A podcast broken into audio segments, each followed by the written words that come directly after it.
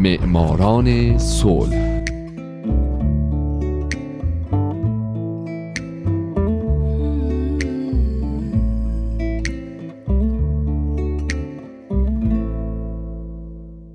شما در همین لحظه دارید 96 امین قسمت از برنامه معماران صلح رو از رادیو پیام دوست میشنوید.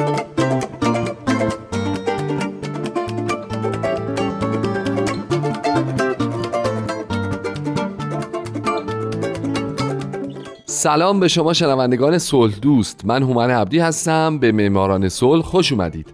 من در این برنامه می‌پردازم به زنان و مردان و سازمان ها و تشکل های دولتی و غیر دولتی که یا صلح دغدغه اصلی و همیشگیشون بوده یا اینکه در یک بره از زمان به داد جهان رسیدن و باعث شدن دنیای پر از جنگ ما شاهد جنگ های بیشتری نباشه.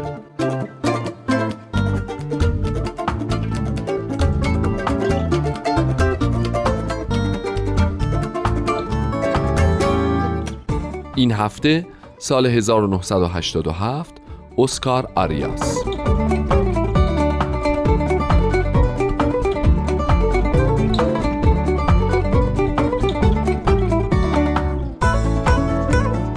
اسکار آریاس سانچز در 13 سپتامبر 1940 متولد شده و بنابراین الان حدودای 75 سالشه.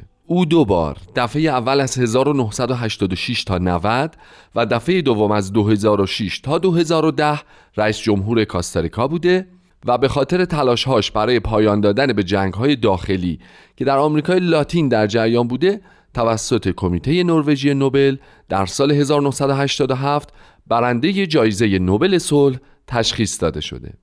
علاوه بر اینها او تونسته برنده جایزه آلبرت شوایتزر بشه به خاطر کارهای بشر دوستانش و همچنین او متولی انجیوی مربوط به اقتصاددانان برای صلح و امنیت و عضو کمیته بین المللی که هدفشون ایجاد راهکارهای تازه برای غلبه بر موانع موجود در راه رسیدن به جهانی صلحآمیز دارای عدالت اجتماعی و از لحاظ اقتصادی پایداره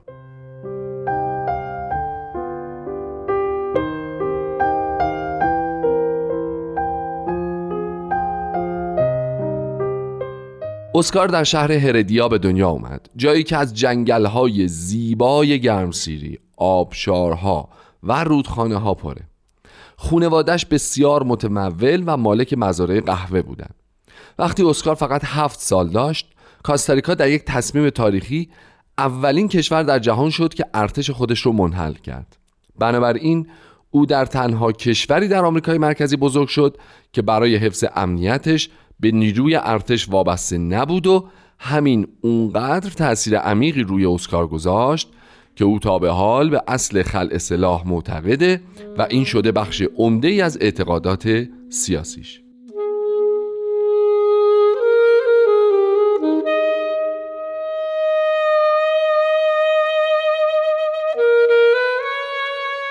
اسکار تحصیلات دانشگاهیش رو در آمریکا و در رشته پزشکی در دانشگاه بوستون شروع کرد.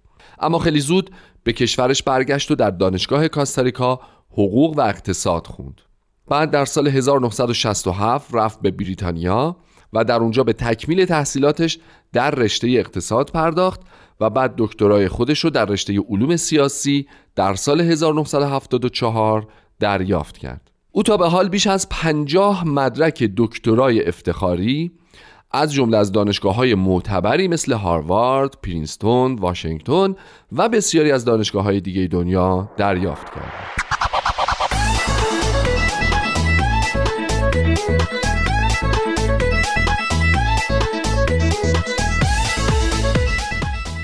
همزمان با تحصیل در دانشگاه آریاس که عضو حزب آزادی بخش ملی یا PLN بود در سال 1972 میشه وزیر برنامه ریزی بعد در سال 1979 او دبیر کل حزب میشه و چند سال بعد در سال 86 با پیروزی در انتخابات به مقام ریاست جمهوری کاستاریکا می‌رسه. به عنوان رئیس جمهور او تونست با اقداماتش به دهی های کاستاریکا رو بپردازه و اقتصاد کاستاریکا رو که تا اون زمان بر پایه محصولات سنتی مثل قهوه و موز بود رو به کشاورزی غیر سنتی مثل گل و میوه و صنعت گردشگری تبدیل بکنه و اینجوری مشکلات اقتصادی کشورش رو به حد اقل برسونه.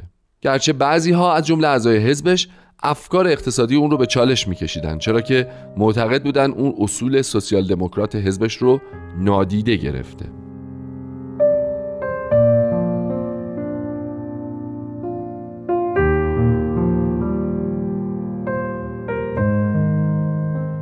آریاس با اینکه برای حل مشکلات اقتصادی کشورش تلاش بسیاری کرد اما نگرانی اصلیش برقراری صلح و ثبات سیاسی در کشورهای آمریکای مرکزی بود. او می‌خواست این قسمت از جهان رو که درگیر جنگ سرد بین آمریکا و شوروی شده بودن رو از این درگیری ها کنار بکشه. تو اون زمان آمریکا و شوروی خیلی تلاش می‌کردن کشورهای آمریکای مرکزی رو طرفدار خودشون بکنن. و گاهی می‌شد که اصلا یک کشور به دو قسمت طرفدار آمریکا و شوروی تقسیم می‌شد و همین سبب می‌شد شهروندان این کشورها به جون هم بیفتن و جنگای داخلی در بگیره. مثل جنگ داخلی در گواتمالا که باعث کشته شدن بیش از 100 هزار نفر شد. اسکار از همون موقع تا سال 1996 اونقدر تلاش کرد و مذاکره کرد و این اونور رفت تا بالاخره تونست به درگیری های مسلحانه مختلف در آمریکای مرکزی پایان بده.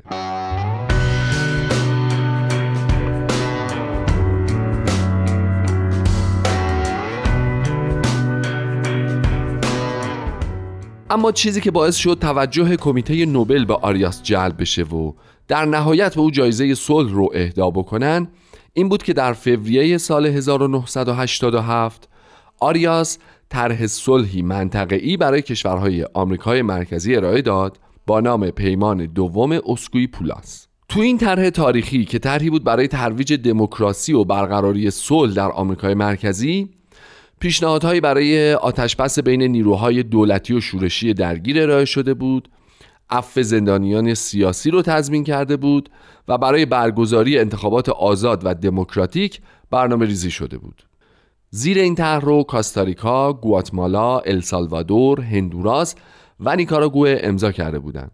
اما با این وجود آمریکا و شوروی نذاشتن مفادش به طور کامل اجرا بشه. اما هرچی که بود کمیته نوبل آریاس رو برنده جایزه نوبل صلح اعلام کرد به خاطر اقداماتش برای برقراری صلح در آمریکای مرکزی و تلاش هایی که منجر به امضای پیمانی در گواتمالا در هفته آگوست سال 1987 گردید. آریاس هم مبلغ نقدی جایزه رو برای ایجاد بنیاد آریاس برای صلح و پیشرفت بشر که هدفش ترویج صلح و برابری در سراسر سر جهان بود صرف کرد. بنیادی که علاوه بر خلع سلاح و پایان دادن به تجارت جهانی سلاح در زمینه های دیگه ای مثل مقابله با قاچاقچیان مواد مخدر، اسلحه و انسان و به خصوص قاچاق زنان و کودکان فعالیت می‌کنه.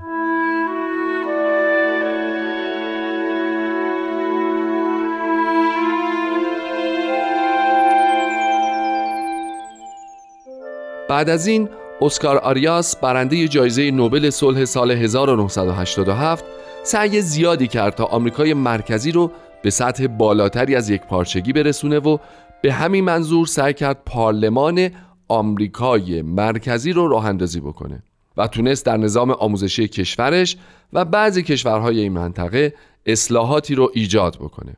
او همچنین این قانون که رؤسای جمهور سابق نمی‌تونن در کاستاریکا دوباره برای رسیدن به این پست تلاش بکنن رو به چالش کشید تا اینکه تونست در اپریل 2003 حکم رفع ممنوعیت انتخاب مجدد رئیس جمهوری رو بگیره. هرچند رئیس جمهور اون زمان کشور این تصمیم رو یک کودتا قلم داد کرد.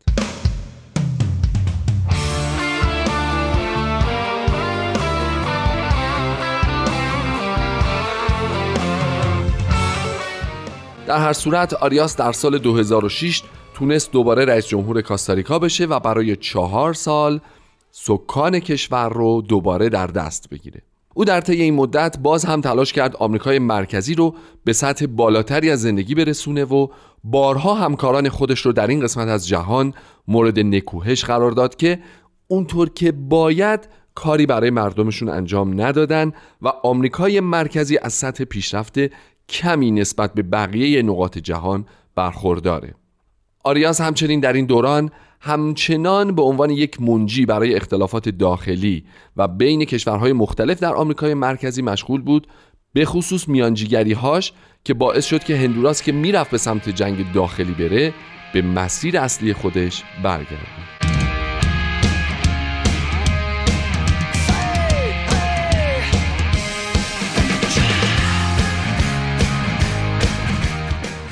در سال 2007 آریاس مبتلا به بیماری التهاب زانو شد. بعد با توجه به مشکلاتی که برای هنجرش به وجود اومد بنا به دستور پزشکان برای یک ماه صحبت نکرد تا تونست سلامتی خودش رو باز به دست بیاره.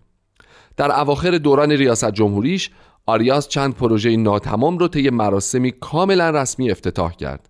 مثل پروژه استادیوم ملی که فقط 75 درصدش کامل شده بود یا پروژه دفتر جدید ریاست جمهوری که حتی زمینش هم خریداری نشده بود چه برسه به ساخت و سازش. اینها باعث انتقادهای زیادی از او شد اما با این حال او در مجموع رئیس جمهوری مردمی بود و غالبا بدون محافظ در خیابونها با مردم روبرو شد او برعکس رؤسای جمهور دیگه در رستورانهای عمومی شهر غذا می‌خورد و خودش اتومبیلش رو می‌روند. او در کشورش احساس امنیت می‌کرد به خاطر کارهایی که برای ملتش کرده چه در عرصه های آموزشی و بهداشت و چه در عرصه های سیاسی مثل انتخابات آزاد.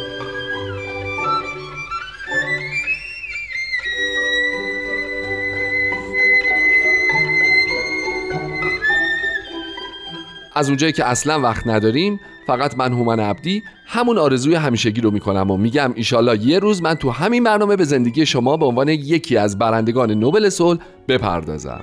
دوستای خوبم شاد باشید و خدا نگهدار.